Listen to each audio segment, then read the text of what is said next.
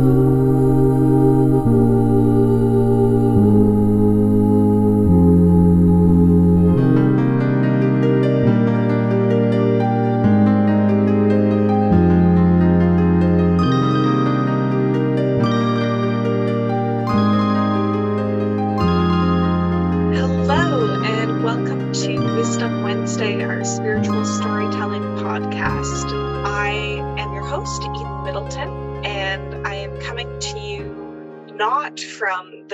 Spirituality Center. We're in yet another wave of this pandemic, so I'm coming to you safely isolated in my home, and my guest is coming to you safely isolated in hers.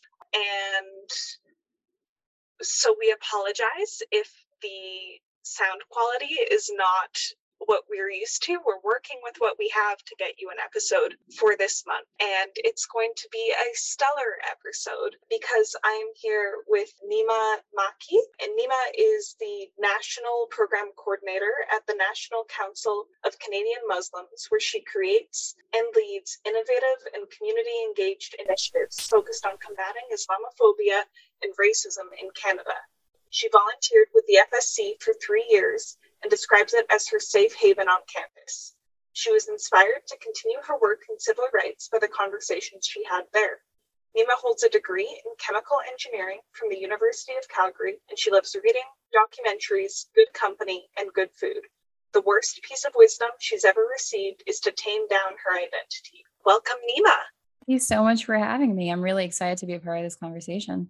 Yeah, lovely. So let's jump right in. When we were doing our pre podcast interview, uh, you mentioned wanting to talk about how your spiritual journey intersects with your passion for serving the community. So, where did that start for you? Is there like a starting point in your mind?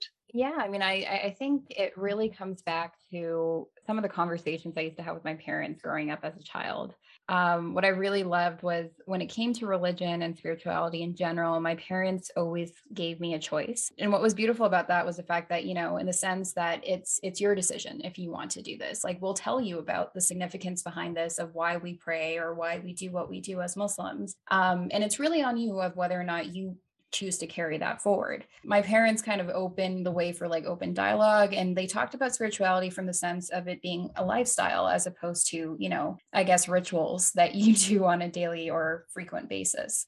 And I, I think a lot of, you know, my understanding about the world was kind of shaped through that point of view that practicing, you know, this faith or being a Muslim for me, you know, quite frankly goes beyond just you know internal practice like just in worship by myself but rather caring about others showing compassion towards others serving those around me and so I, I, think that in, in itself kind of built into my own interests as i started to grow up in terms of trying to actively find things that you know work to serve the greater good work to help people allowed me to practice that empathy um, and those values that i found in my faith. Is there when you reflect on those experiences going up is there like a particular place that you volunteered that really shaped you? Is there experience you have that really like solidified these values for you yeah, absolutely. I mean, the Faith and Spirituality Center is definitely one of those experiences. But even, you know, prior to that, I think I tried to basically put myself in any organization that I possibly could to learn more about others,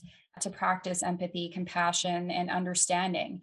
You know, in all honesty, like I've being a visibly Muslim woman myself, I've encountered a great deal of discrimination over the years. And sure. I've always looked at it from the place of, you know, wanting to ensure that nobody felt that way and also kind of welcomed it as an opportunity to open my own perspective as well as engage in conversations with others to maybe enlighten them as well. And so in a lot of ways like when I got to university, I you know, I actively kind of seeked opportunities to go ahead and do that. I was fortunate enough to kind of come across the Faith and Spirituality Center while working for, while volunteering with the Muslim Students Association on campus and learning about you know how how great of a role the FSC played in advocating you know in, in the best interests of all religious communities on campus and and the type of environment that they work to foster through all of their initiatives. And it really drew me in honestly being able to you know work with the FSC on some things, even while being president of the Muslim Students Association, really you know honestly inspired me to continue my work when it came to interfaith understanding and as well as you know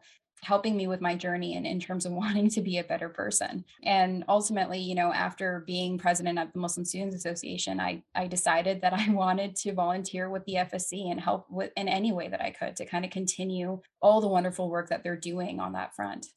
In your time as president, you mentioned this a kind of wonderful advocacy, and I wonder if there's an example in your mind of what that looked like. Yeah, absolutely. So, I mean, there the Muslim community is quite large at the University of Calgary campus. Uh, it's very dynamic, and and you know, and honestly, it's been growing for years. And finding a proper prayer space has always been an issue. But the Faith and Spirituality Center in a lot of ways went above and beyond to help us you know advocate for better prayer space accommodation on campus. Not only did we you know get a, a, room i mean the entire an entire center was created to really help all religious groups not just ours to essentially you know help us to provide an environment where we could actually practice our faith on campus as comfortably as possible. So collaborating with the faith and spirituality center on you know helping to you know like helping people to come to the vitruvian space for instance even you know engaging in some some of the consultations for the considerations that were put in place for those renovations and in terms of how you know the vitruvian space was even set up to accommodate the needs of the muslim community on campus along with other religious communities on campus was honestly such a beautiful thing seeing that sort of uh, initiative that they took to essentially ensure that the university was doing its part in helping students meet their spiritual needs in that way was incredibly powerful to see and something that I, I wanted to continue to help with in any way that I could.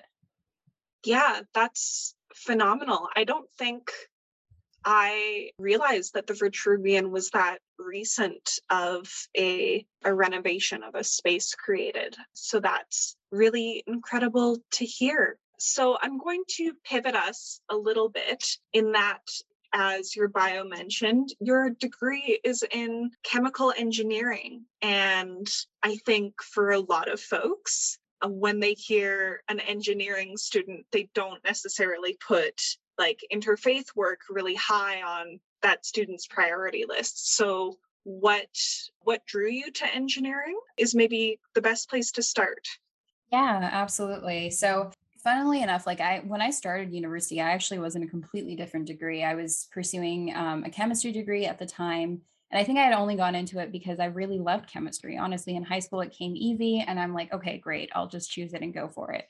But I think, you know, halfway into it, there was a part of me that was, you know, didn't feel completely fulfilled. There was always a part of me that's just like, well, it's really cool learning about all of these, you know, reaction mechanisms and these intermolecular and interactions as well. But like there was a mm-hmm. part of me that was kind of just like, well, so what? Like, how does this knowledge actually help to solve bigger problems? You know, how, how do we utilize this understanding? And so what really drew me to engineering in the first place was this problem solving aspect that I felt like was kind of missing from my other degree. And the sense that I could, you know, it gave me this opportunity to extend my love for for learning towards helping others, towards helping society meet some sort of need or overcome some sort of obstacle. And in all honesty, you know, engineering in a lot of ways, I'm really grateful for my degree in the sense that it challenged me um, in so many different ways. And it allowed me to, you know, kind of anchor better critical skills that have allowed me to kind of excel in other capacities as well. Even though I'm technically not practicing within my field at the moment, it, equipped me with all of these organizational skills that I can now put to use to actually do some really meaningful things around the country.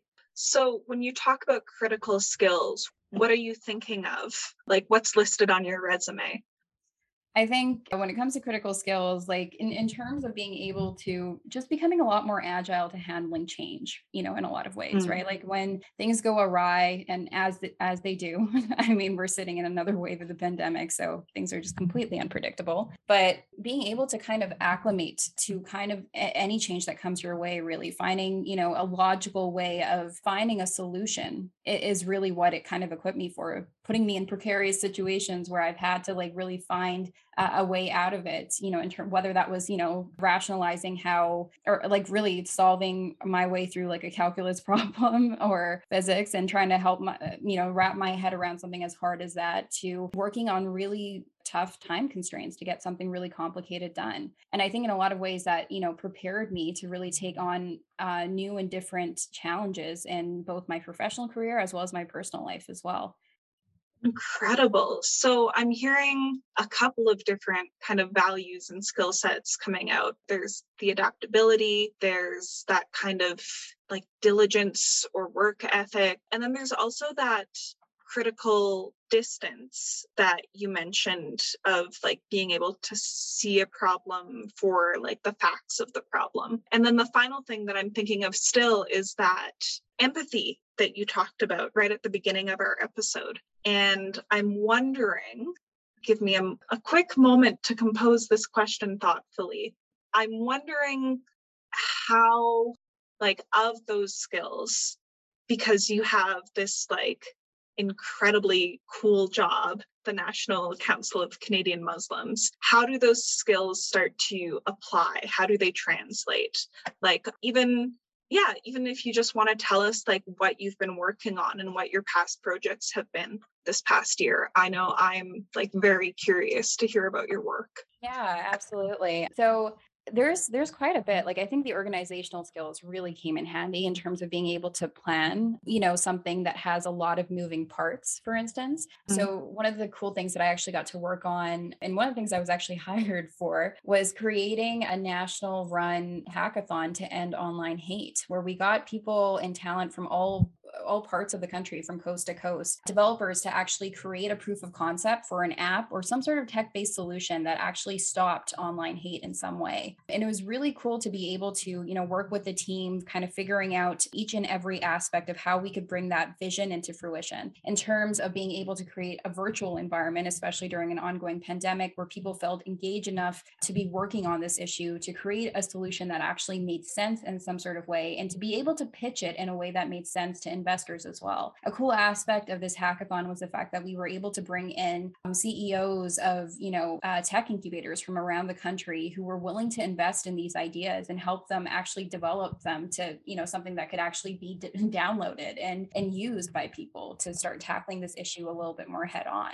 And also liaising with, you know, big tech companies like Google, TikTok, and Facebook, and kind of holding them accountable on the part that they've played in this and you know essentially having them play the role of being a spectator and providing mentorship on the technical aspects of where our you know our contestants essentially felt uh, were trying to figure out as they created their app ideas it was really cool to be able and like i don't think i would have been able to pull that off in any capacity for this organization or you know had i not been taught how to organize myself in a way that made mm. sense and how to coordinate with different teams in order and, and like had i not been given the opportunity to identify different strengths and figuring out how all of these pieces kind of fit together. And in a lot of ways you know engineering also gave me certain like it exposed me to a great deal of how to use certain organizational tools when it came to project management for instance learning how to use a gantt chart and how that could be utilized to like delegate responsibilities and really allow anyone who was you know helping us plan this event not only uh, you know help us do it successfully but also giving those people an opportunity to grow in the experience of putting it together as well. So in a lot of ways you know engineering kind of equipped me with the ability to kind of navigate all of the obstacles that we encountered in terms of getting to the launch of this initiative and then being able to kind of execute on it successfully through and those organizational skills are still being extended to this day i mean one of the things that i'm currently working on right now is the rollout of a new campaign for uh, what we call the green square campaign. It's actually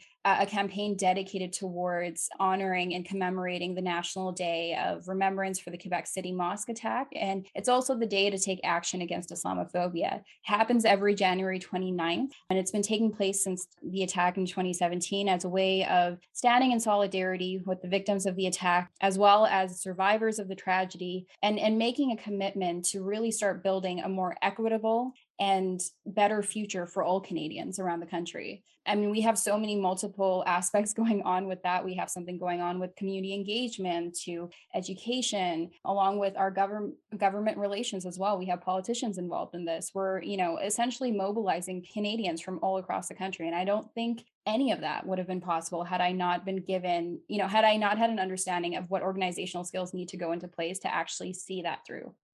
Yeah, incredible. I have a few questions. The first is what is a Gantt chart or whatever the word is that you said? Right. So a Gantt chart is an organizational tool typically used for project management. And it's essentially like a chart that lays out all your deadlines, who's working on what, how long each task is going to take. And it kind of shows it's basically a bar graph that shows you like a, a visual representation of everything that's going to get done, how long it's going to take. Uh, so that you're kind of able to keep track of everything that you have going on. So it's been a tremendously useful tool in terms of you know kind of seeing any sort of big project through. Um, and it's also been great in terms of using it during a pandemic to kind of uh, provide you know a, a visual uh, to make it easier to coordinate and communicate with my team members on you know where things are at currently with our project and and where we need to you know essentially go to see it to the end. Mm-hmm. Very cool. The second question that i have is this hackathon event sounds yeah just phenomenal. And i'm so i'm so intrigued by a couple of aspects uh, like the accountability and mentorship and kind of working with the people or companies i should say who are fostering these environments where hate and extremism can really accelerate and so i'm like fascinated by this event as a whole and i'm wondering what kind of like apps or projects came out of that? Yeah. So, I mean, it was a really interesting event for sure. It's the first of its kind, really, to be hosted in Canada. And I, I think the first time, you know, NCCM has actually taken that on as an organization. And it's interesting because, you know, I, I never saw this correlation between civil rights and technology until I really stepped into this role and had to take on, you know, essentially bringing this event to life and even like for the big tech like the, the reason why you know like thankfully they were so engaged with this initiative was because you know NCCM has played a really has been very prolific in advocating for more legislation around online hate. Uh, that accountability aspect is is very much woven into what you know the organization I work for does. Really finding ways you know to essentially help us move forward in in, in a manner that makes sense. Knowing that online hate has played such a pivotal role in perpetuating a lot of you know uh, misunderstanding as well as misinformation, and you know has manifested itself itself in a lot of you know violent attacks attacks that we've seen across the country, even within the past year. And so we like, you know, I'm, I'm so glad to have worked with an organization that sees the responsibility there. And it's an ongoing process. I mean, we, this, this hackathon was a great way of starting that relationship in a lot of ways. And it was an interesting decision that, you know, we had to make really to to know that like in order for these young entrepreneurs in order for these for this young talent to really come up with solutions that made sense to address a problem that a lot of these tech companies have fallen short on we needed to have an objective lens and we need to provide them with mentors as well as you know supporters and stakeholders that could actually help them see that vision through in a way that made sense and one that you know actually aligned with what was needed right now uh, in the market as well. So looking at it from a uh, you know a financial point of view as well, a physical point, of, like whether or not it's actually feasible, but more so the social impact piece and being able to you know bring it to life so that can actually make a difference in some way. And there were a lot of really cool ideas that came out of it to name a few honestly like there were some that had to do with counter communication. So you know providing a digital way of eh, really educating people who you know watch like essentially who have been exposed to like triggering hateful content online. So for instance anything that's gone viral you know just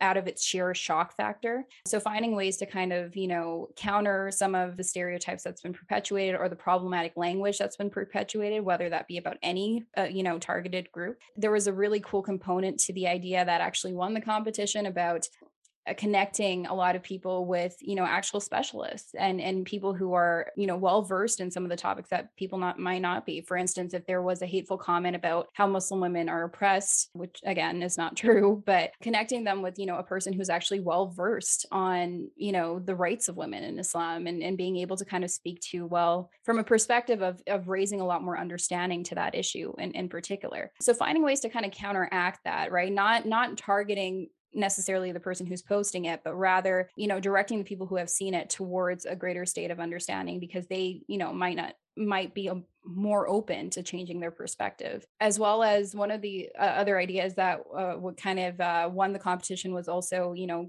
creating better representation of people of color of you know people of different backgrounds as well just to kind of change the narrative about some of the stereotypes that exist about different minorities in canada. So we're currently in the process of you know working hand in hand with these winners. Um, you can actually go and watch the the final judging round for this competition on the nccm facebook page. We actually did an entire live dragons den session where you got to see five judges assess all the top five teams. It's actually a really fun watch and uh, we're currently working with actually some of those teams on launching their products in March, actually, in two months here. So that's currently something that, you know, people can even kind of still continue to watch and follow their journey as entrepreneurs uh, in the coming months for this year.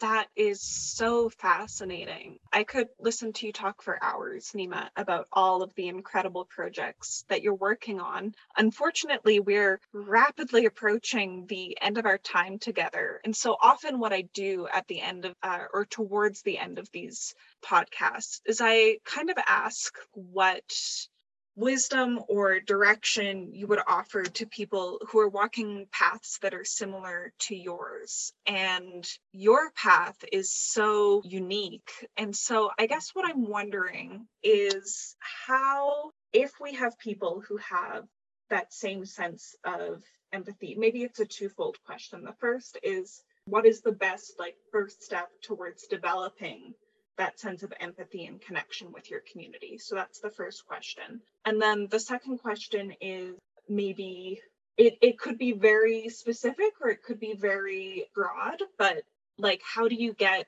involved in advocacy, especially if you're in a field that doesn't necessarily point in that direction as either a career path or a volunteer path or a different kind of path? So those are my two questions is how do you instill empathy in yourself and how do you pursue advocacy? Take, yeah, take I, from that what you will. Big questions.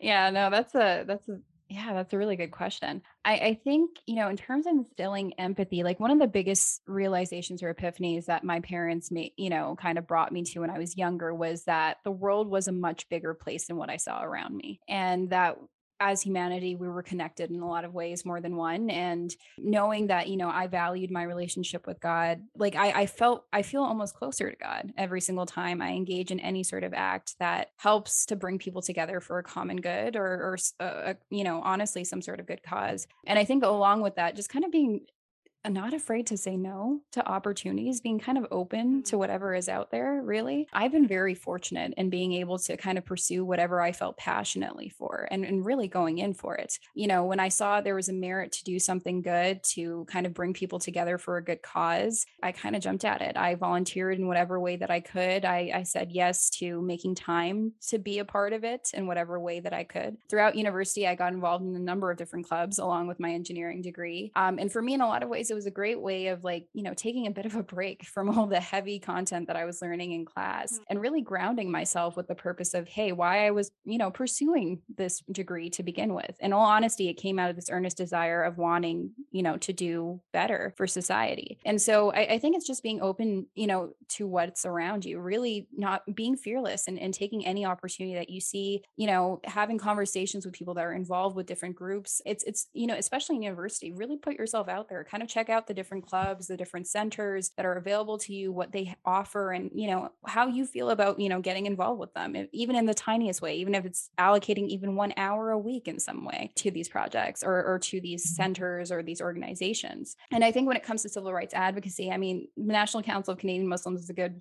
organization to follow.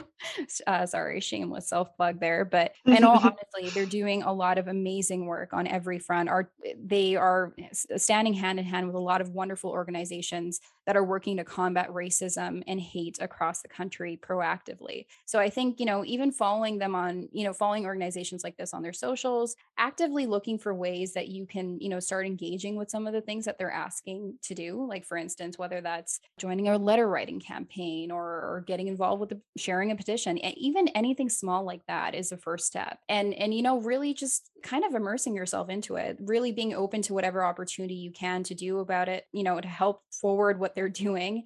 And and yeah, I, I guess kind of just not limiting yourself. Even if you're not pursuing a career in that, who's to say that, you know, that's not something that you could do in your downtime as well.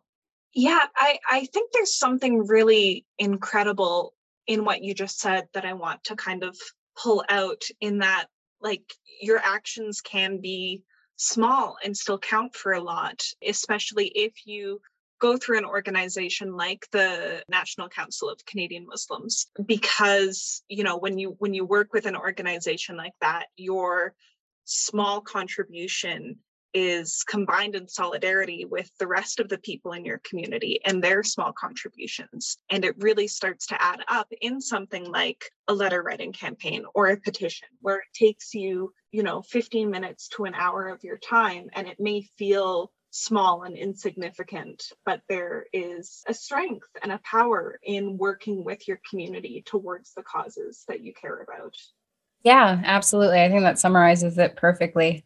Okay, so we're, I believe, approaching our time. Because we don't have our usual recording setup, I'm honestly not 100% sure, which we're going to have a good laugh over at our listening party. But uh, the last kind of opportunity that I wanted to give you to speak about is you mentioned that you felt like the work that you were doing brought you closer to God. And we've talked a lot about your work and your experience, but we haven't really talked a ton about your faith. And so I wondered if there were any insights or like religious tenets or anything like that that you feel really shapes both you and your work that you wanted to share with our listeners.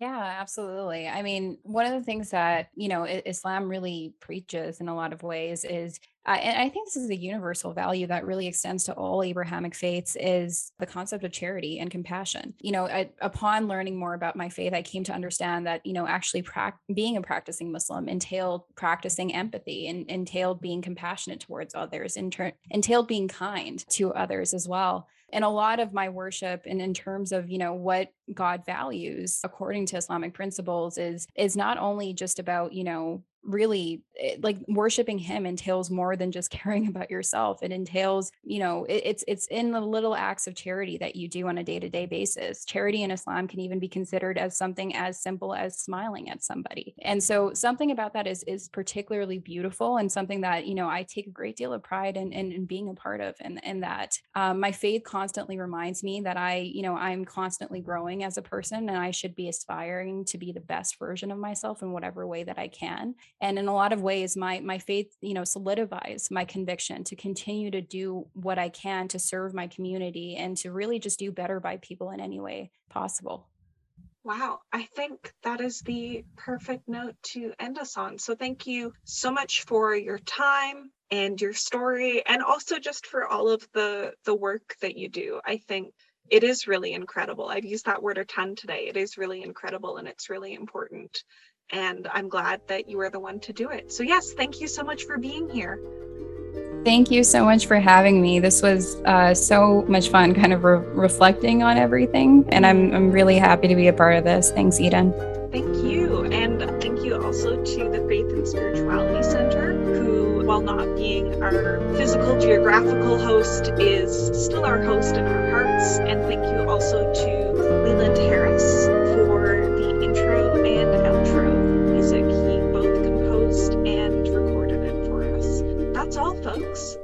will see you next month and happy Wednesday.